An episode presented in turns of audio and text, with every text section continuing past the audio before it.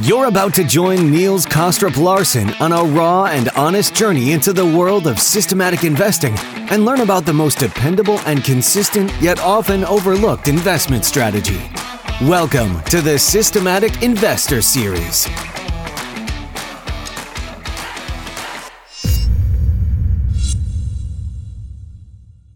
Welcome or welcome back to this week's edition of the Systematic Investor Series with Richard Brennan and I, Niels Kastrup-Larsen, where each week we take the pulse of the global markets through the lens of a rules-based investor.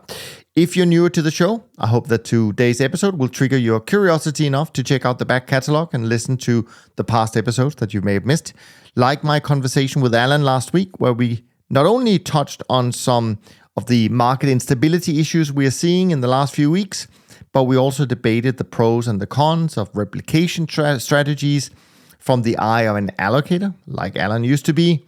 And then we had a few really good uh, articles that we also dug into. And I also really want to encourage you to listen to the midweek episode uh, that we published only a few days ago, where Kevin Caldine spoke to perhaps the most, um, or I would say the world's leading financial historian, Edward Chancellor, who is an author. He's a journalist, but he's also worked with some of the best hedge fund managers out there. And they discussed Edward's latest book, The Price of Time, The Real Story of Interest. And this really is a must-listen to conversation. So head over, check them out as soon as you're done listening to me and Rich today.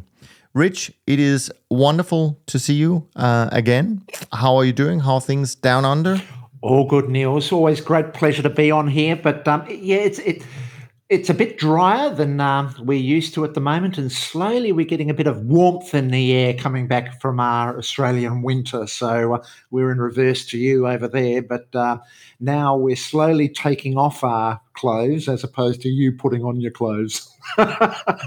Well, not not just uh, yet, I would say. Uh, Europe is still haunted by some very high temperatures, I have to say, and uh, and that doesn't look like it's stopping any anytime soon. But anyways, we certainly look forward to the next season when it comes, even though the winter might be a little bit more, uh, how should I say, uh, worrisome given what's going on in the energy markets.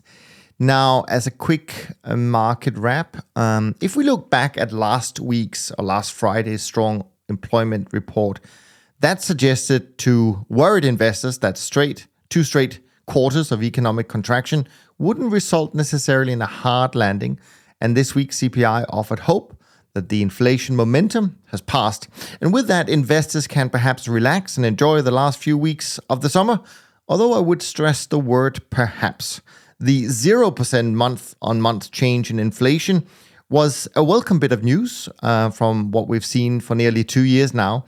But maybe we should be hesitant to declare victory in the Fed's war on inflation. There's still an enormous amount of excess liquidity in the system, and the Fed's quantitative tightening has been slow to drain this excess. The Fed's reserve repo operation, uh, the de facto add-on to the Treasury bill market, totaled two point one nine nine trillion dollars um, uh, on Thursday's operation. And that's just a few billion below the peak reach earlier this year. Higher interest rates will slow some of the interest-sensitive sectors, such as the home and automobile sales, but the Fed really needs to drain liquidity, and they have barely scratched the surface on that. Another bit of encouraging news came from the downtick in the University of Michigan one-year inflation expectation from five point two percent to five percent, but of course, this is still a very high number. And consumer sentiment is that inflation will continue to be a problem for the foreseeable future, which historically is a leading indicator of future inflation. As a result of the recent better-than-expected economic data, Fed Fund futures market is indicating only about fifty percent chance now of a seventy-five basis point hike in September, and the Fed Funds will peak at three point six percent in the first quarter of next year. Hopefully, market participants will enjoy the final days of summer, because we should expect that volatility will return with a vengeance in the fall.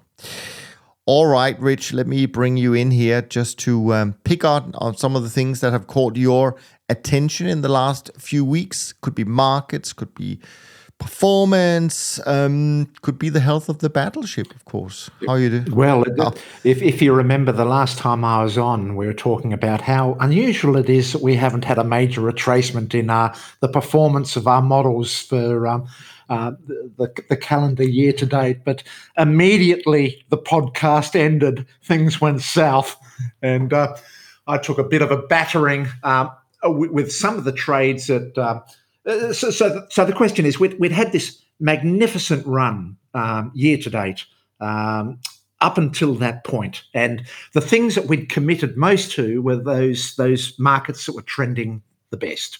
Um, so inevitably, in those circumstances, with those markets that we are heavily engaged in, they're the ones that give the give back when the trend turns. Because, for instance, I was committed with all my systems on some of these great trends that we, we'd been riding for the first six months. And then um, come July, um, bang, those particular markets were the ones that had big give back. So it was painful for me, but it is an inevitable consequence of our method that we do necessarily have to have these give-back periods whenever the trends turn. Um, so um, it's just part and parcel. And when you look back to two thousand eight or any of the, the times that uh, we've had a, a fantastic run, uh, inevitably the months after that fantastic run are quite significant retracements of that performance, simply because Um, all of that unrealised equity that we were trading at that point of the time that the trends turned, um, uh, that was taken off the table during those periods. So, uh, you know, I got hammered in July, but uh, this month um, I'm pretty well flatlining. So uh, the good thing about our models is that um, as we do sort of uh, take this hammering, we're releasing risk all the time. So there does come a point where you start flatlining. And, and fortunately, this month, I'm flatlining as opposed to continuing to build a, a, a drawdown descent. Um, so I'm, I'm pretty happy now that the pain is over. And now I'm just waiting to see what emerges. And, you know, London Sugar is one example that, yeah, there's quite a good trend that's emerging for me at the moment, but that's pretty well about it. That's all I can sing about at the moment. No pain, no gain, as they say. Um, but it's, you, but you're right. I mean, I think it is true that, generally speaking, uh, if you look at the uh, July numbers, I mean, yeah, they were different uh, manager by manager, depending on, you know, allocation size and sector sort of uh, exposure and all of those things. But generally speaking, uh, at least compared to the uh, first six months of the year, it was relatively uh, moderate in terms of the give back. And uh, as you rightly say, August looks like some of these um, trends uh, seem to be, um, you know, coming back uh, to, to some extent. I was looking at the number, or sort of the performance for this week. And frankly, I think it's been probably a pretty mixed week in terms of performance in the wake of all this market action following the C P I data. And, you know, this is probably um, mainly uh, based on what direction your fixed income uh, exposure is at the moment, maybe to some extent equity exposure, although I do think that that's probably somewhat smaller than the fixed income exposure. Um, that's really going to be uh, the driver of performance for, for this week. And what's funny about that is, of course, that last week I did the debate with Alan a little bit, because there were these articles out from Nomura and J P Morgan talking about how trend followers had flipped their short fixed income exposure to being flat. And of course, this week, fixed income markets is selling off. Um, so it'll be interesting to see whether that really is true, because uh, I think both Alan and I were very skeptical about these claims. And I have no idea how they get these, uh, uh, yeah, these sort of Um, de facto uh, what C T As are doing uh, statements from. Um, but anyways, um, from uh, the firms that I know pretty well, let's uh, call it that, um, we certainly didn't flip any fixed income uh, exposure. And I think Friday, uh, obviously the numbers I'm going to quote now are as of Thursday, but Friday I think was an okay day for for trend following. One, one maybe two markets that, at least in the markets that I monitor, stood out a little bit um, so far in in in, in August um, is uh, Dutch nat gas uh, because of the soaring prices in in uh, in the nat gas in European nat gas markets. Um, that has been a, a meaningful contributor, and also the Mexican peso. The Mexican peso uh, is uh, moving higher against the dollar, uh, unlike many other currencies. and it's back uh, almost touching its uh, high um, back in uh, from back in June. Um, so those were kind of two single markets that, at least in the markets I follow, uh, stood out a little bit. My trend barometer, on the other hand, that is still pretty weak. I mean, it finished at twenty uh, as of yesterday. It obviously had a horrid close of fourteen, I think, at the end of July, confirming uh, confirming the giveback. Yeah, that's low, as, as you said. That is very low.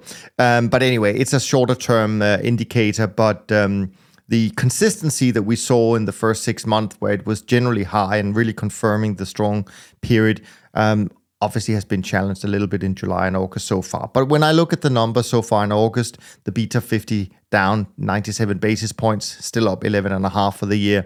SocGen C T A down seventy-six basis points for August, down uh, sorry up sixteen and a half for the year, and the SocGen Trend Index down about almost one percent, but still up twenty-two percent uh, for the year. And the short-term traders index is up about twelve basis points so far in August, up ten and a half. Still very solid uh, year on, on all fronts, whether you're short-term or medium-term or long-term, uh, you are doing well. Uh, M S C I uh, index, the equity side, is doing okay this uh, month, up three point two percent for August, but still down twelve and a quarter for the year. And once again, we see the World Government Bond Index taking a little bit of a, a beating in August, down uh, eighty-one basis points. Uh, although it had a strong July, but that's really, I think, July is the only positive month so far this year.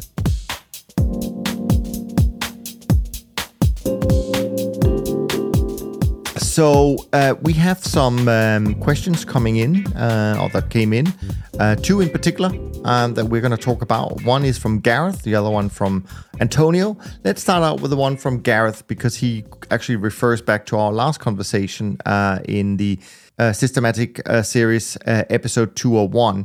Uh, Gareth writes, uh, you both discussed adding or altering your trading system by reviewing the most recent year's worth of data. How do you avoid overfitting the data in this case? For instance, you may find that the twenty-one day moving average system now has better risk-reward matrix than your current twenty-five day Uh, moving average system, but that doesn't mean that the future performance of the twenty-one day strategy will outperform. Would it not? Uh, would it not just be better to be agnostic uh, to the precise measurement of the short-term trend and equate and equally weight many systems uh, using, say, a twenty-one day, a twenty-two day, twenty-three day, twenty-four day, et cetera. Perhaps you have some data that suggests there is some autocorrelation in the returns for your different systems as well. For instance, short-term trend may have a lost decade where long-term trend works really well. If that's the case, then maybe it makes sense to overweight outperforming timeframes based on last year's data. How do you balance the desire to tweak your system based on recent performance versus maintaining diversification and avoiding recency bias? So this is actually a great question. Um, and uh, I wanted you to talk about it first. I may may have some a few things to add to it. But of course, this is kind of part of your core um, design. Um, it's a design feature in your system. So why don't you take it from here, Rich, and, and let us know what you think about this. Yes, Niels, I, I thought it was a great question from Gareth. So, um, but look, I think he might have interpreted us incorrectly, because... Um, the particular adaptive process that I use does not use a small da- um, sample set. So um, when we talk about uh, we undertake this workflow process each year um, from um, our workflow processes that we undertake, we're adding an additional year of data to our existing data history. Um, so, for instance, if, for instance, I'm, I'm testing a workflow process of a trend-following model um, over a thirty-year history and a new year has just come by, I now have a thirty-one-year history um, or an increased sample set um, to undertake my processes on. So um, my particular workflow processes use two forms of testing. One is what I call the robustness phase. Um, and that's where I assess the robustness of my trend-following models to the entire data set. So um, when, for instance, I'm testing a trend-following model on um, a thirty-year data series, uh, I'm also testing it across my fifty-five other markets. So um, uh, that gives me an alternate possible history of fifty-five other alternate possible histories. So uh, it's a massive sample size I'm testing my model on.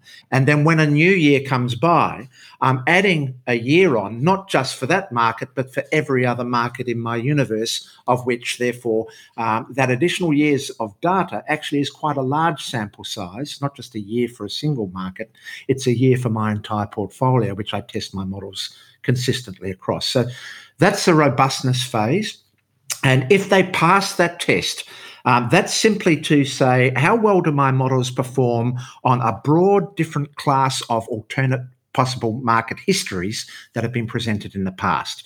If they pass that phase, I give them a tick because they're robust for um, this array of possible histories. We don't know what the future is going to be, but I do know that they're robust in relation to what history has presented to them so far.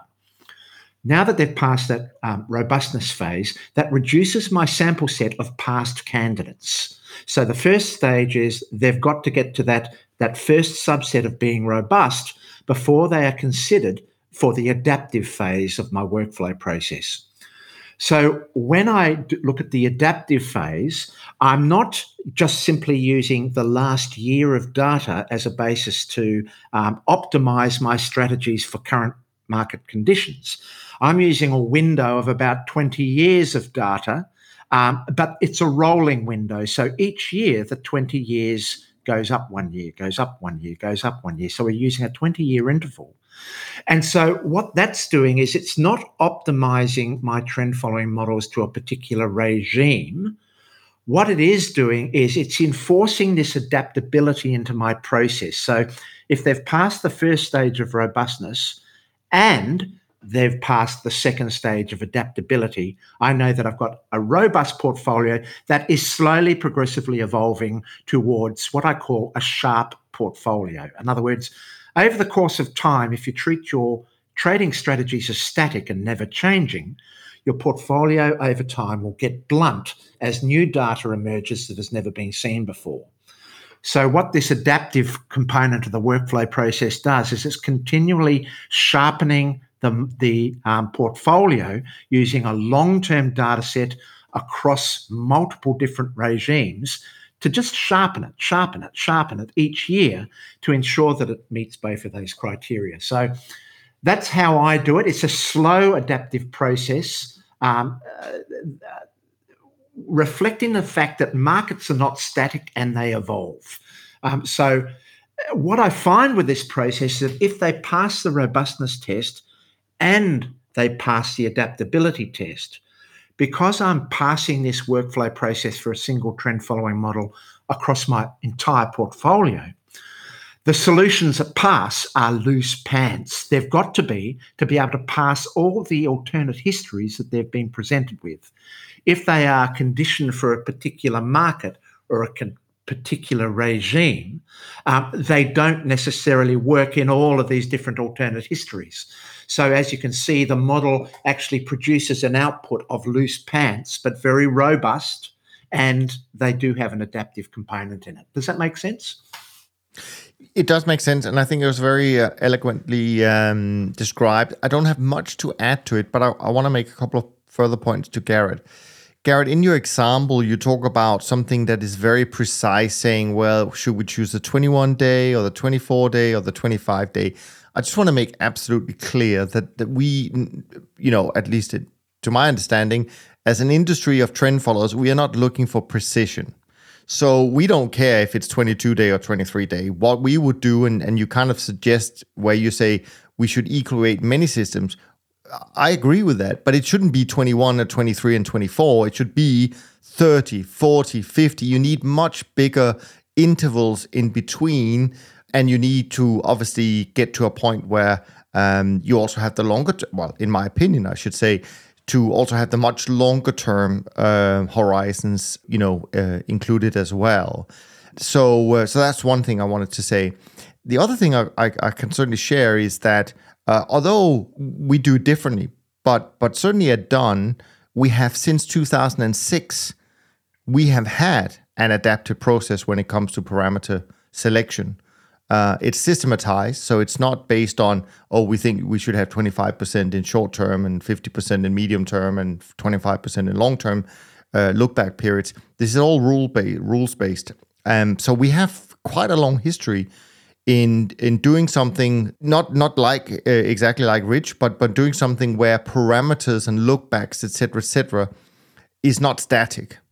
And um, I, I think certainly that has been one of the uh, features that has helped us uh, evolve the way we would like to see our trend following systems evolve. So so I'm I'm in favor of that. But it also is a very important point that Rich makes, and that is the thing is that we are just adding more data to to the to the series. So essentially we're just trying to um, allow the model to see the full data set and not say, well, you can only see the first twenty years and then you have to guess the rest. We we wanted to see the full period, because you could argue, and I know there are probably people with P H Ds and all that that could argue um, something completely different. But but I would say if you, it's better to have a fifty-year history than it, than to have a twenty-year history. If you can find models that have done well over fifty years, to me, that is a good sign. Similarly, I would say about managers. I mean, the fact that Dunn has forty-seven plus years of track record, I think that's better, frankly, than someone who has a five-year track record.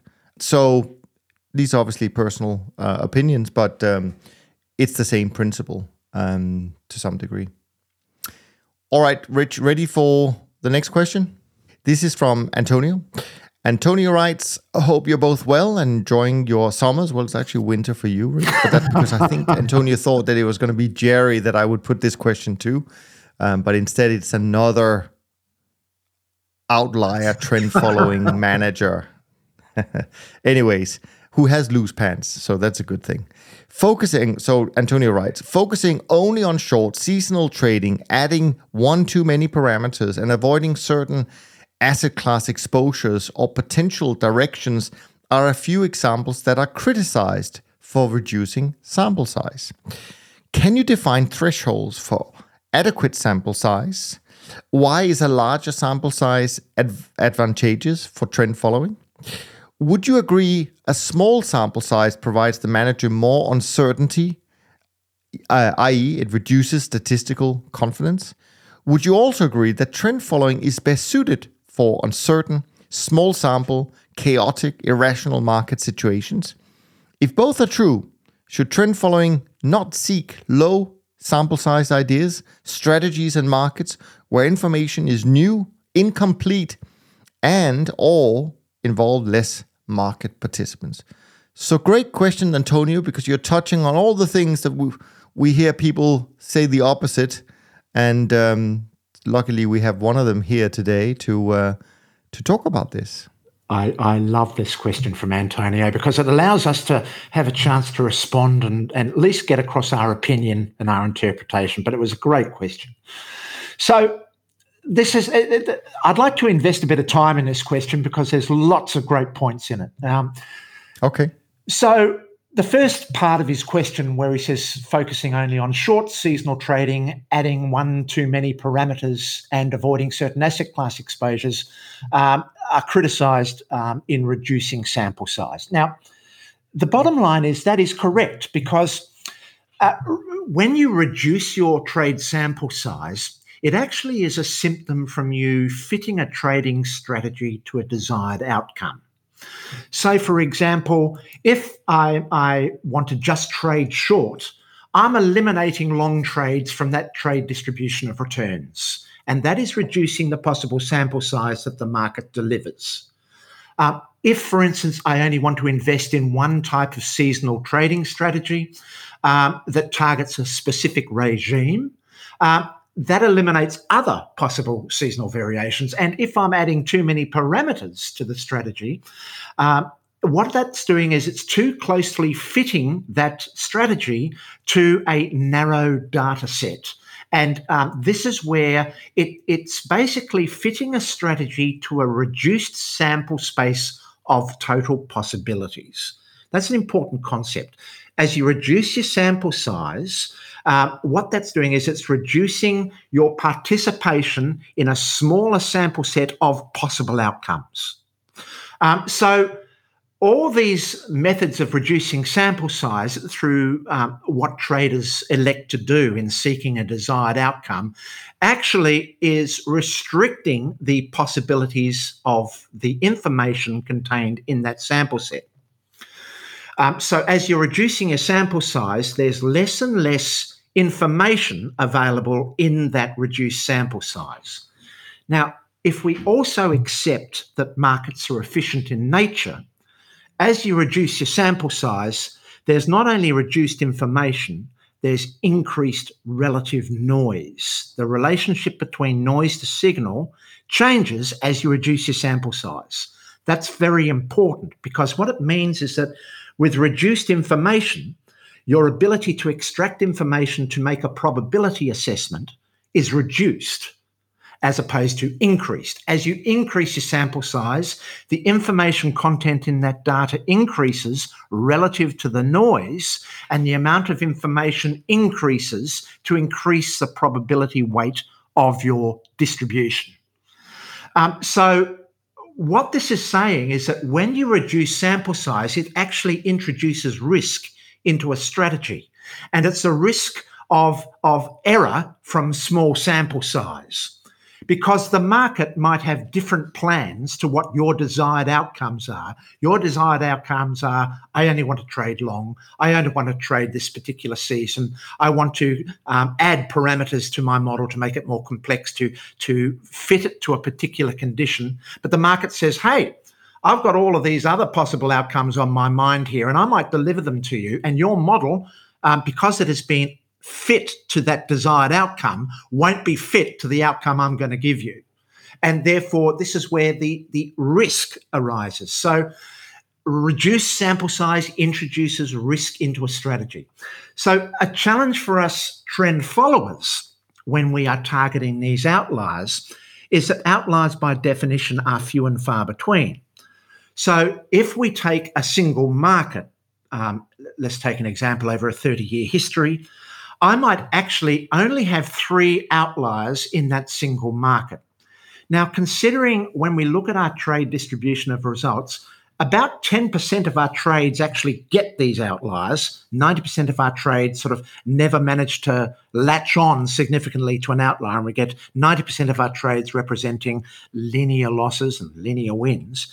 Only ten percent get that the, the nature of that outlier. And if there are only three outliers in that series of thirty years, with ten percent, that's ten trade attempts, that's a trade sample of thirty per market.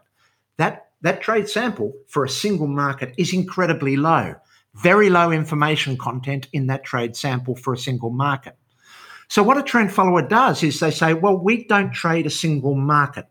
We trade a diversified portfolio, but we apply trend following models in the same way across that entire portfolio. And that therefore says we have thirty trades per market times, well, in Jerry's case, two hundred markets. That's thirty by two hundred by thirty years of history. That is significantly increasing the sample size, and it's increasing the information relating to the outliers that are being pulled from that portfolio distribution of returns. We won't get enough information from a small sample of a single return, but we will get sufficient information when those outliers are across a portfolio distribution that's heavily diversified. So this, this importantly raises this um, notion of um, information in the data. And Nassim Taleb uh, this last week posed a very interesting tweet Uh, where he said, uh, high volatility regimes have very little information. They offer no information. Now, this is what we also find when we approach the tails of the distribution of returns. So uh, Mark Resepsinski is often talked about how um, we're targeting the tails, and in the regions that we specialize, they're almost approaching what we call a Cauchy distribution, as opposed to a normal distribution. Now, statisticians hate Cauchy distributions because they are information deficient. They don't have a single mean. They don't have a single median. They are actually regarded as, if you look it up, you'll see that they're called pathological distributions. They're pathological because they can do anything. because when we look at um, the particular characteristics of a market under stable um, market regimes, such as in periods of equilibrium, there is a lot of information we can extract from that to allow us to apply mean reverting techniques, et cetera, based on the notion of there is an equilibrium, price op- oscillates around that equilibrium, there is a single mean, there is a median, it follows a very regular distribution, almost a normal distribution with a bit of a peak around the equilibrium. There is a lot of information in that. But as you move out to the tails, you're, you're getting to the verge of what we call chaos, where things um, go from predictable and normal to um, unpredictable and chaotic. This is where we start getting this Cauchy distribution unfolding, where price can do anything.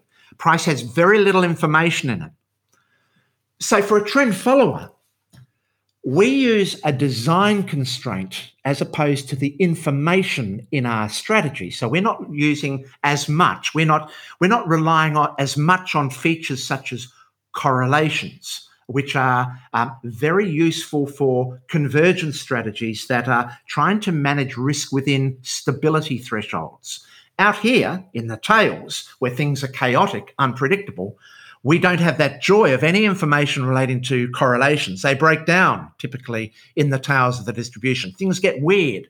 Things get extreme. Massive price moves that um, are never predicted through uh, our assumptions of a normal distribution. Um, the price can do anything. There is very little information. So in this context of little information, we apply an asymmetrical design. And what that asymmetrical design does is it says, we know there's little information out here. Price can do anything. It can even go to infinity. But what we will do is we will apply a design constraint where we cut losses short and let profits run. That is a very simple design statement that removes our need to extract information from that data. Now, the only reason we need a large sample size for our trend following models is not to catch the outliers. We know that we can do that because we allow for unlimited upside potential because we let profits run. We don't have profit targets, for instance. Um, a classic trend follower won't have a profit target. They will have a, an exit, a means to exit from that trend, but that is not setting a target because we think price can do anything. There is no information. So from the outliers perspective, there's no information that we can attach to it. That's why Jerry and I have our little problem when we talk about volatility targeting, because we're saying in this chaotic regime, there is no information about volatility that gives us an additional edge. Uh, we're saying that in this particular chaotic regime, uh, anything can happen with price. It can have low volatility, high volatility, um, upward directional volatility, um, downward directional volatility. It, it can do anything. But what we'd say is we don't participate in that, that bulk of the distribution of the market returns, which are more appealing to a convergent trader, where those concepts have more validity than what we do. But what we do do, so we've talked about outliers, very little information that can be attached, but we have a system that can extract that. But what we do use our sample size for, and why we apply it across our portfolio, is to extract information critical for risk management purposes, not to catch the outlier. Our systems do that. It's risk management. How small is our bet size? Where do we place our initial stop? Where do we place our trailing stop? That comes from sample size. So that uh, that demands that we use sample size not for our profit intentions, but for our risk intentions, our risk management intentions. So that's effectively uh, why we need this large sample size, uh, whereas our designs Um, you know, work on limited information. We get information when we enter a trade, where to place our initial stop. So at the point of entry in a trade, we're not in a chaotic regime yet. We are hoping to enter the chaotic regime. So we are entering a trend when it starts to get material, and then uh, we place our bet based on available history associated with that normal distribution, or the bulk of the normal distribution of returns. We've got a lot of information there we can use to set our risk constraints, uh, to preserve our capital. When the trade is taken, we don't know what the trade's going to do into the future, and we have very loose pants and allowed to do whatever it likes because it is information deficient. Does that make sense? I mean, I love that uh, explanation. That was a, a true masterclass, uh, Rich. Um, But there's one thing that comes out of that, uh, which I think is worth just uh, exploring a little bit, because of course, uh, sample size is one of the uh, things, or the terms that is uh, used a lot uh, when we talk about these things. But of course, as you alluded to, there is this difference between the very loose pants, uh, one entry, one stop, uh, one exit. And then, although I still don't like the word volatility targeting, Um, I would prefer to call it sort of a dynamic position sizing. Um, but but I do think there's one thing that that that and, and you can agree or disagree with, with my observation here. But I'm always I'm always trying to, because I, I say often uh, on the podcast, well, I don't really see any difference in the data, right? I don't see any one group p- performing much better than the other group. But so here's one thing maybe to to uh, to put that in perspective.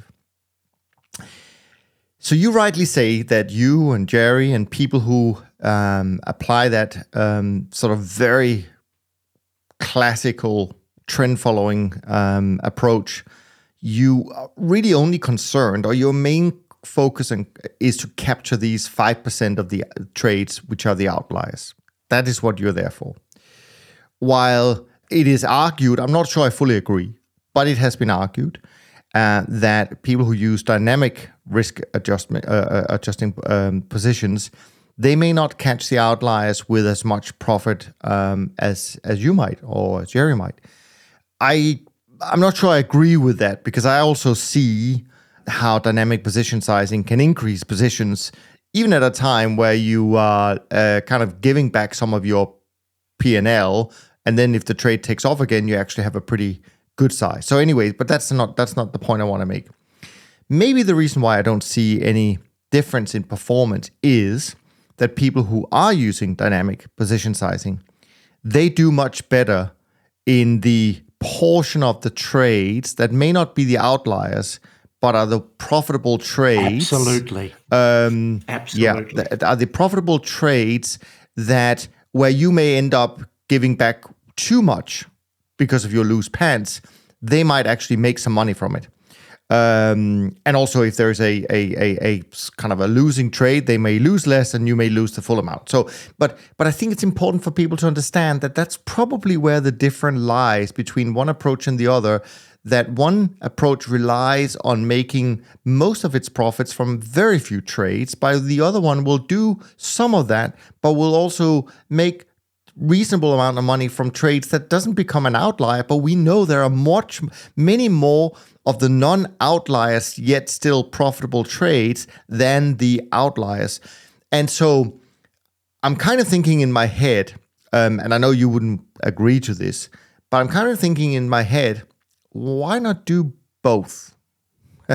I mean, why why do we have to choose one or the other?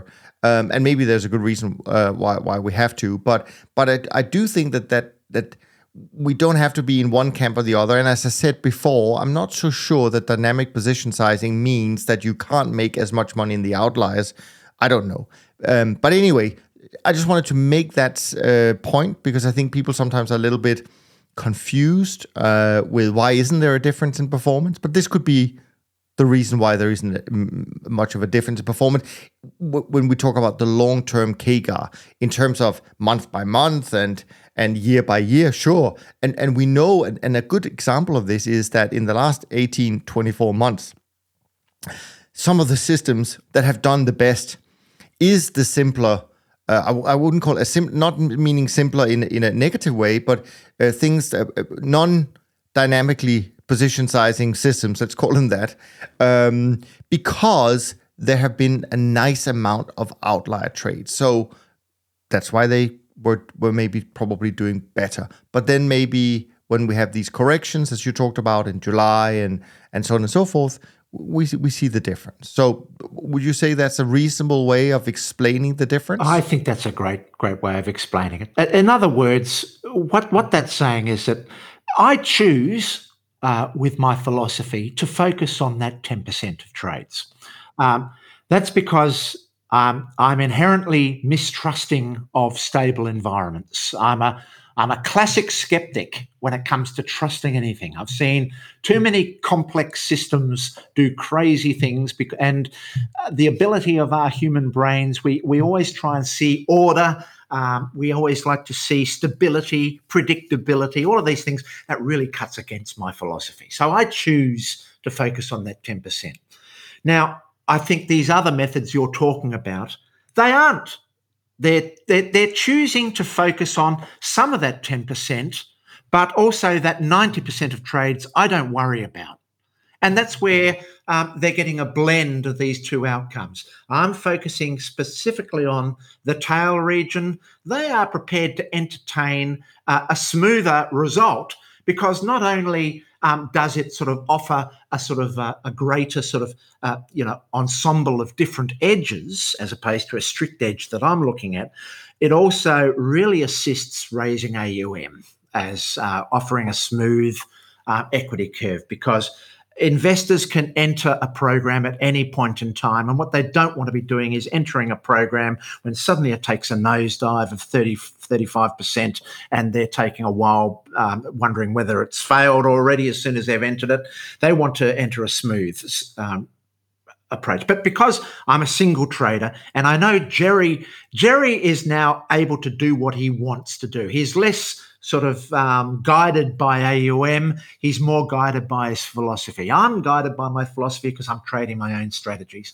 And so therefore we choose to inhabit this region. Now, what, one of the reasons I choose to inhabit it is that when I look at any complex system, the major change is from tail events.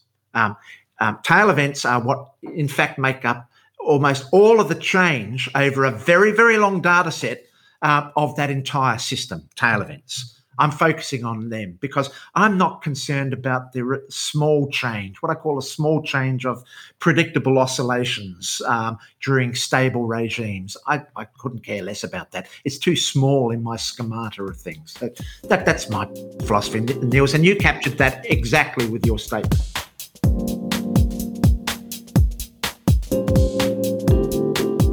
Well, we're going to stay with some of these um, concepts because you brought along some really cool uh, topics for us to uh, to dive into.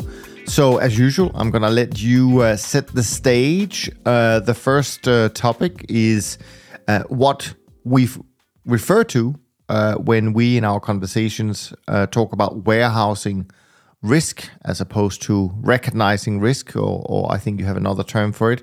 So uh, tell us a little bit about that, uh, Rich. Yeah, so um, this concept of warehousing risk tends to be whispered amongst us trend followers as we're talking to each other, and we're talking about alternate strategies where we say, oh, so um, they've got a very smooth equity curve, but I reckon they're warehousing risk. And, you know, when you look at long-term capital management, you see this example of a classic fantastic equity curve that suddenly falls off the cliff. That is a symptom of warehousing risk. Typically, it's a symptom of negative skew that um, inhabits their distribution of trade returns that they might not necessarily see through their measures of um, risk management, risk transference, et cetera. They won't see it until it's possibly too late to do anything about, and then they find that they've got a, a significant risk event that was never measured in the, their models when they're using Sharpe and other volatility-based metrics. They're not picking up this risk, and we're referring this as warehoused risk. So there is a general principle in the markets that um, risk can never be removed, but it can be transferred. And when uh, we're looking at portfolio managers, they're experts at risk transference because a portfolio um, is the basis for us to be able to hold more risk um, in the portfolio than um, what a single return stream can stomach. So what I mean is that if you're a trend follower trading a single market, you're going to find that um, you've got a very volatile equity curve. You might only have a few outliers in that market. Uh, it's going to be incredibly volatile. You'll ho- be holding a lot of um, risk signature in that single market. But at the port- diversified portfolio level, when you start consolidating all of these different return streams together, you get correlation offsets occurring at the portfolio level, which is a means for the portfolio to ba- basically hold more risk. But the risk was never uh, never disappeared from those individual return streams. It's just been offset through correlation offsets in the portfolio. So this allows a portfolio to be much more capital efficient, hold much more risk than what the individual return streams can hold. But what that does is that therefore um, ensures that a portfolio has to operate within model thresholds. In other words, whilst we recognize a portfolio can absorb more risk than its individual cons- return streams, we've got to um, basically constrain that portfolio to operate within um, upper and lower thresholds uh, because we know that the risk um, in sort of unusual exotic circumstances can get a lot more when it navigates outside of those threshold boundaries. So we've got to constrain it within those boundaries. Now, most portfolio managers use correlations as a means to manage the thresholds of risk within their portfolio.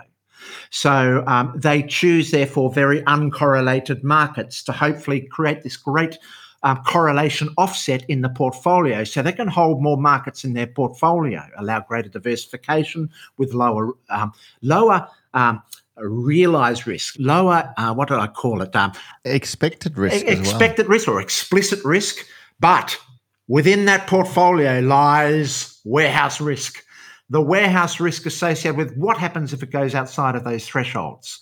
That can actually catapult a portfolio into oblivion.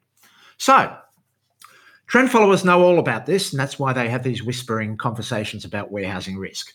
Um, but what we do with our individual models is that we explicitly release that risk with our models. We don't hold on to it. We never hold on to risk for a single return stream. So we're using small bets, initial stop, and an exit condition in our design statement to release that risk. So whilst we said that risk can never be removed, but it can be can- transferred, it actually can be released when we exit that trade. So we're using these design constraints to manage risk and are less re- reliant on the threshold constraints of, say, correlations to manage risk at the portfolio level.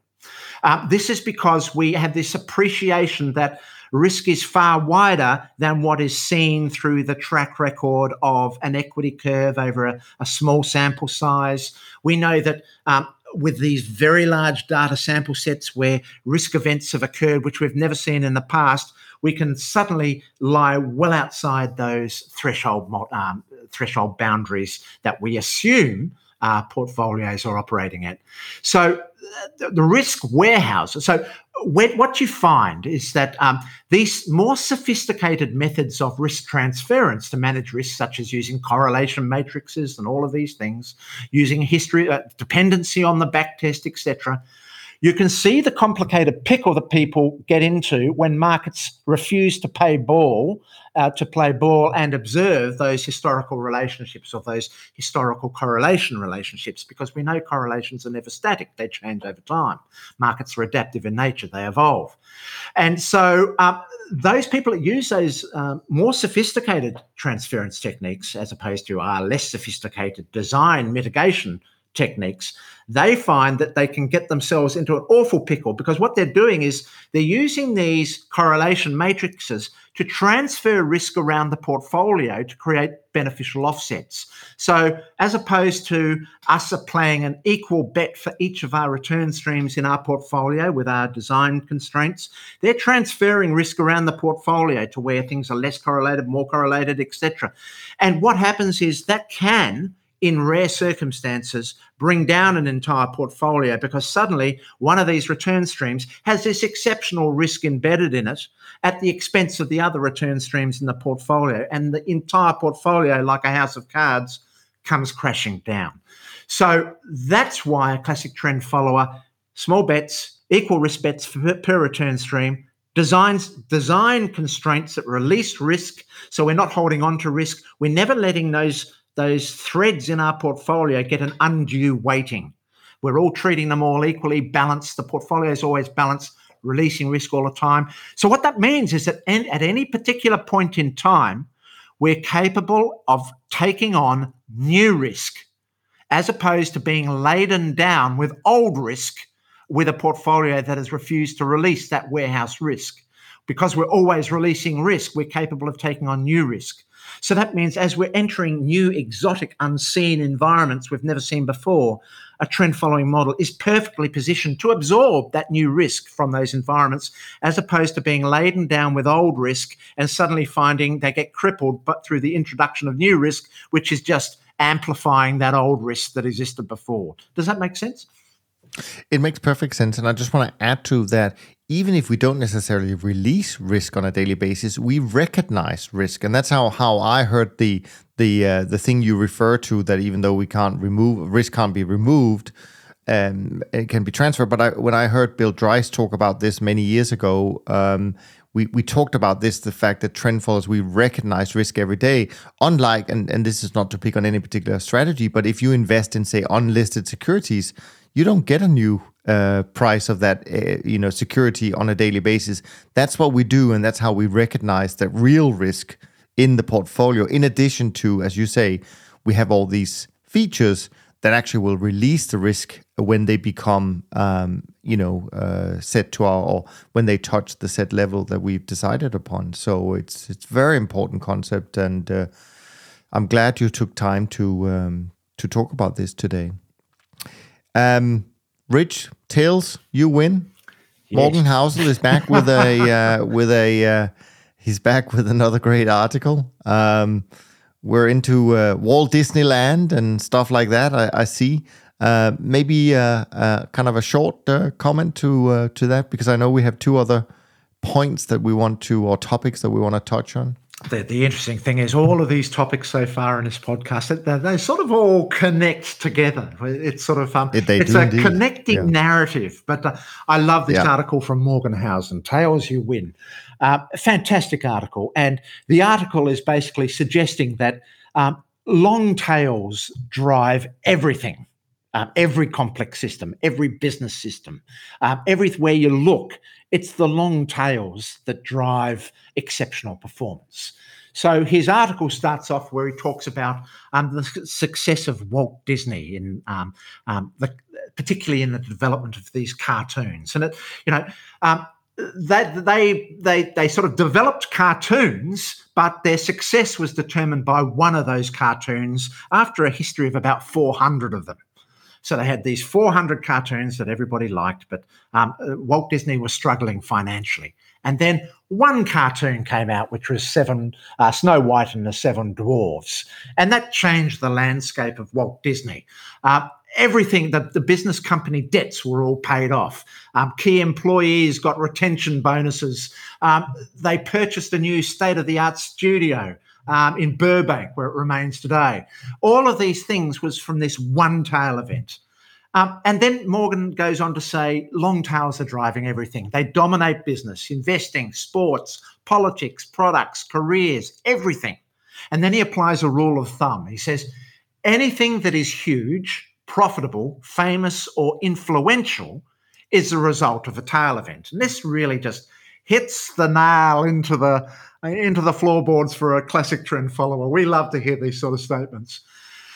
And another rule of thumb he, he started talking about, which is very interesting, because this is where um, a human bias comes in. Because if most of our attention goes to things that are huge, profitable, famous, or influential, which are driven by the tails, when most of uh, you, uh, what you pay attention to are these very large things, this results in you underestimating how rare and powerful these events really are, because you are used to just looking at these tail events. You're starting to think that they're all just normal events. You're you're sort of um, you're losing the grip of how seriously big they are and influential.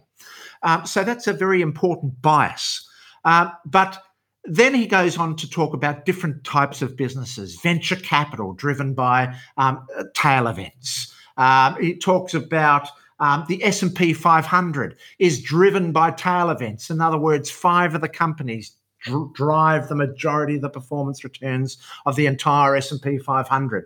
We look at the NASDAQ. Uh, we get exactly the same phenomenon arising there, but the skew is even greater. Uh, we look, look at things such as Amazon, uh, Google, all of these firms. You know, um, we, we see it's not only representative in the equity indices, it's represented in the very businesses. Um, it's represented in the products that they sell, like iPhone, which was a magnificent tail event for Apple. Um, then we see Warren Buffett's uh, performance history, and uh, you know, Charlie Munger talking about Um, you know, what was actually responsible for the major success story of his entire history. And it comes down to just a handful of these major tail events. And really that just summed up by Morgan saying, um, everywhere you go, um, long tails are everywhere. And I just thought it was a magnificent article. And uh, yeah, what do you think? No, no. I mean, of course, uh, this is uh, this is our gospel, and uh, and we love it. And what's important about the articles that people like Morgan Housel writes and others, they they um, they use different words than we do. They um, they do use different examples uh, than we do, and it helps, I think, broaden the audience and the acceptance and the understanding, the true understanding of what it is we do and what it is we uh, we preach, uh, so to speak. Um, so it's incredibly uh, powerful. It's incredibly beneficial for us as an industry when you have people with those kind of skills like Morgan Housel and, and others, of course, um, who are able to essentially tell the stories that we fail to tell, meaning we, we often talk about this, about the, the power of narrative and storytelling. And yeah, as trend followers, we probably struggle a little bit uh, with that part, um, but then we have people to help us out, and, and this is a beautiful story. Uh, you laid it out beautifully, and um, yeah, hopefully they'll. Uh, and there are so many more of them already out there. Um, and but what is interesting when you start looking for for um, some narrative that kind of um, tells our story, there is more. About, you know, I also think Jerry tweeted something about um, George Soros uh, this week, um, where he uses words and phrases and and explains things exactly like we would. And of course, it, he has a lot more clout. So if we can convert people uh, to think like we do uh, with the help of these uh, giants, and, and we all stand on the shoulders of giants at the end of the day, um, then that's uh, that's a really good um, thing. So, yeah, thank you for bringing that one up um, and making it a uh, a fun uh, fairy tale for the uh, trend following uh, for the trend following community today. Now, but it doesn't stop there, as as uh, oh, it keeps as, going. As Steve, jo- Steve, Steve Jobs and Tim Cook always says, but there, wait, but there's more, and uh, and so the third uh, thing, and maybe we do have to be a little bit. Uh, conscious about time, of course, is the three big things that really matter when it comes to trend following. Now, that is, if that isn't a, a catchy title of a topic, uh, Rich, um, I'm excited to hear where we're going with that. Yeah, well, this sort of um, puts a close to the Morgan Housel article and, and the topics we've been discussing. So you might want to leave the last topic for a later podcast. So this basically just puts a cap on the Morgan Housel article where... Um, I, I did a series of tweets where um, when you think about tail events, um, uh, it's important to think about this notion of scale. And so um, the, the, the tweets that I did was basically saying that scale is an amazing thing because when you trade a trend-following strategy, it's very hard to reconcile scale based on assess- an assessment of most of our trades. So as we've already talked about with this ninety percent of our distribution versus ten percent of our distribution being tails, ninety percent being bulk. Most of our trades, or ninety percent of them, are small losses or small wins. Um, small losses because we cut losses short. Um, we never let ourselves go to the left tail of our trade distribution because we're always cutting losses short, which means we stunt our losses to be these linear losses. And we do get quite a large number of very small wins that are just, you know, effectively random gyrations of just wins and losses. And so when we commence a trend-following portfolio, um, typically for most traders, they want to see an immediate uh, improvement in their equity curve as soon as they start a trading strategy. So, you know, um, when when a, a trader first develops their trading strategy and their portfolio and they launch it live, they want to see that performance immediately start going towards the stars. And they're very disappointed, particularly a trend follower, when they find that the first one hundred trades, one hundred fifty trades, two hundred trades are either sending them into a drawdown or stagnating and not getting anywhere. And they're starting to go, oh, is my system working? You know, this whole back test, is it, is it a myth? You know, what, what was going on? But see, they've been caught up in the scale of these linear events. And so um, after one hundred, one hundred fifty trades, they think that these small moves of up and down or stagnation are big moves. And they start to get really worried about it because their brain is focusing on this sequence of small losses, slowly building, building, building. And the magnitude of them in their minds gets to be quite large. But then suddenly from out of left field, one of these ten percenters come along, bang, their equity curve suddenly rockets off to such a, a large extent that they were never expecting because their minds had trained themselves to think in terms of this volatile drawdown, small wins, small losses. Suddenly it takes off um, many orders of magnitude more than you could ever expect, and suddenly the whole philosophy of trend following crystallizes and you start saying, ah, that one extreme win paid for all of that pain of the last one hundred fifty, two hundred trades. Now, when we look at scale and we look at it in this concept, we've got to step back, zoom back, zoom back all the time.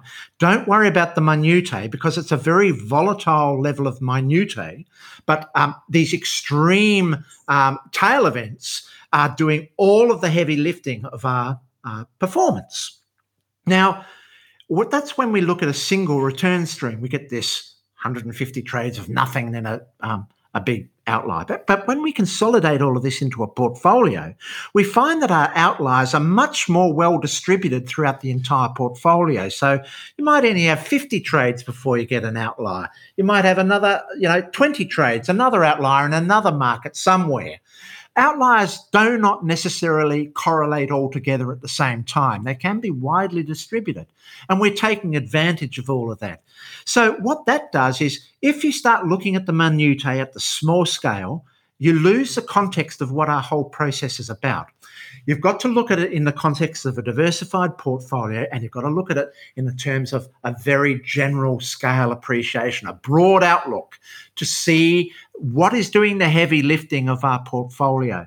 So, um, and, and a good thing that Jerry and I often talk about is we, we, we are big fans of using our realized balance as a means to preserve our capital. And, you know, George Soros said this as well. He said that um, he spends all of his effort preserving his capital, but when he is making a bet with unrealized equity, he's taking a big bet. He's risking a lot um, when he's letting those profits run, provided he is preserving his capital.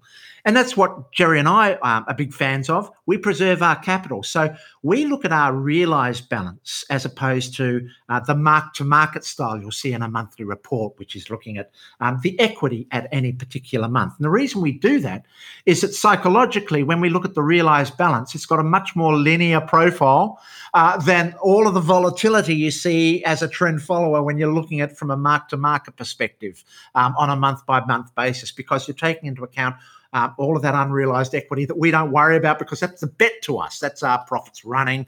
Uh, that's what we're prepared to make the punt on with that small bet. But we do worry about our realized balance. So I just thought that was, uh, when it comes to scale, scale is very important when you're in trend following land. What do you think, Niels?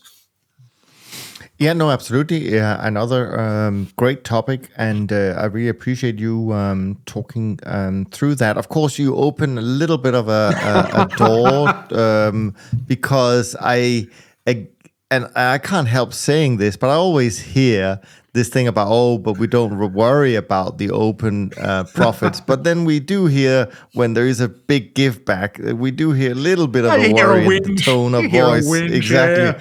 So, uh, and, and then you talk about, well, we don't really want these smooth returns from uh, dynamic position sizing. But then you say, but then you say, by only looking at realized, uh, you know, my realized or my, my actual, uh, uh profits or whatever we call it, um, closed-end profit, um, it smooths out the returns. We don't need to see all the volatility of the open. So, I know. yeah, I love these we, small these cracks the in trade. the armor. The tricks of yeah, the trade exactly. to, to stop the brain saying different things. That, that's all. But, that, that, but, but hey, this is an, an important part. And I think maybe to round, and I do agree, let's keep the fourth topic uh, as a mystery for next uh, time we speak. Um, but to, to round things off, everything you talked about today, I think what it stresses, you know, the difficulty of being patient enough to go for the ten percent of trades, for example, even if you even if you were sort of dynamically uh, position sizing, it's still the ten percent that really drives performance, I think, at the end of the day. So so that's perfectly fine.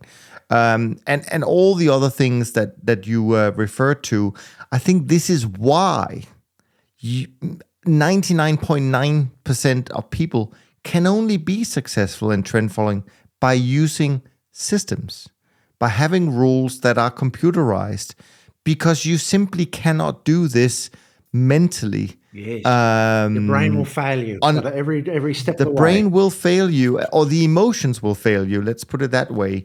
Um, and so this is exactly why the pioneers of trend following um, ended up where they where where we are today, uh, by realizing all these decades ago that actually, yeah, if you apply rules to markets, you'll probably be better off than trying to basically guess where the markets are going. But in doing so, let's um, let's program some of these early computers, or as in the case of Dunn, where they would go to the library back in the seventies, um, um, Bill and his son, and, and they would go and use these hole punching machines to calculate the uh, the signals. Um, shows the dedication, but it also shows that they really very early on realized the importance of of not having to do this uh, themselves, um, if if I can call it that. So anyway, this was a wonderful conversation. I really appreciate all the preparations that you put into uh, to these conversations, Rich. So, uh, and I'm sure all our listeners do as well. Um, so the great news is that there'll be more of this in a few weeks, and uh, we'll we'll tackle any topics. Well, not any topic, but uh, we'll tackle tackle hopefully some good topics that will come in um, for that, and um, and and then maybe we'll touch on the one we didn't uh, have time for today. Now, if you do appreciate these conversations, um, then why not head over to Spotify and uh, and to iTunes and leave a rating and review, um, because they really do help more people find the podcast. So uh, so we can convert more people to the idea of trend following. Wouldn't that be nice? Um, and um, and by the way, for the questions, feel free to email them to info at top traders unplugged dot com. Dot com. Next week, Mark, um, that Rich was referring to earlier today, he's back, um, and he's had some wonderful articles out uh, recently. Um, so I'm sure there's going to be a great lineup of topics, but we can sprinkle that with a few uh, questions. Um, so uh, send them in. Uh, the sooner the better. Then I have a little bit more time to uh, prepare for them. That's it from Rich and me. Thanks ever so much for uh, listening. We look forward to being back with you next week. Until next time, take care of yourself and take care of each other. Thanks for listening to the Systematic Investor podcast series. If you enjoy this series, go on over to iTunes and leave an honest rating and review. And be sure to listen to all the other episodes from Top Traders Unplugged. If you have questions about systematic investing, send us an email with the word question in the subject line to info at top traders unplugged dot com, and we'll try to get it on the show. And remember, all the discussion that we have about investment performance is about the past, and past performance does not guarantee or even infer anything about future performance. Also understand that there's a significant risk of financial loss with all investment strategies, and you need to request and understand the specific risks from the investment manager about their products before you make investment decisions. Thanks for spending some of your valuable time with us, and we'll see you on the next episode of The Systematic Investor.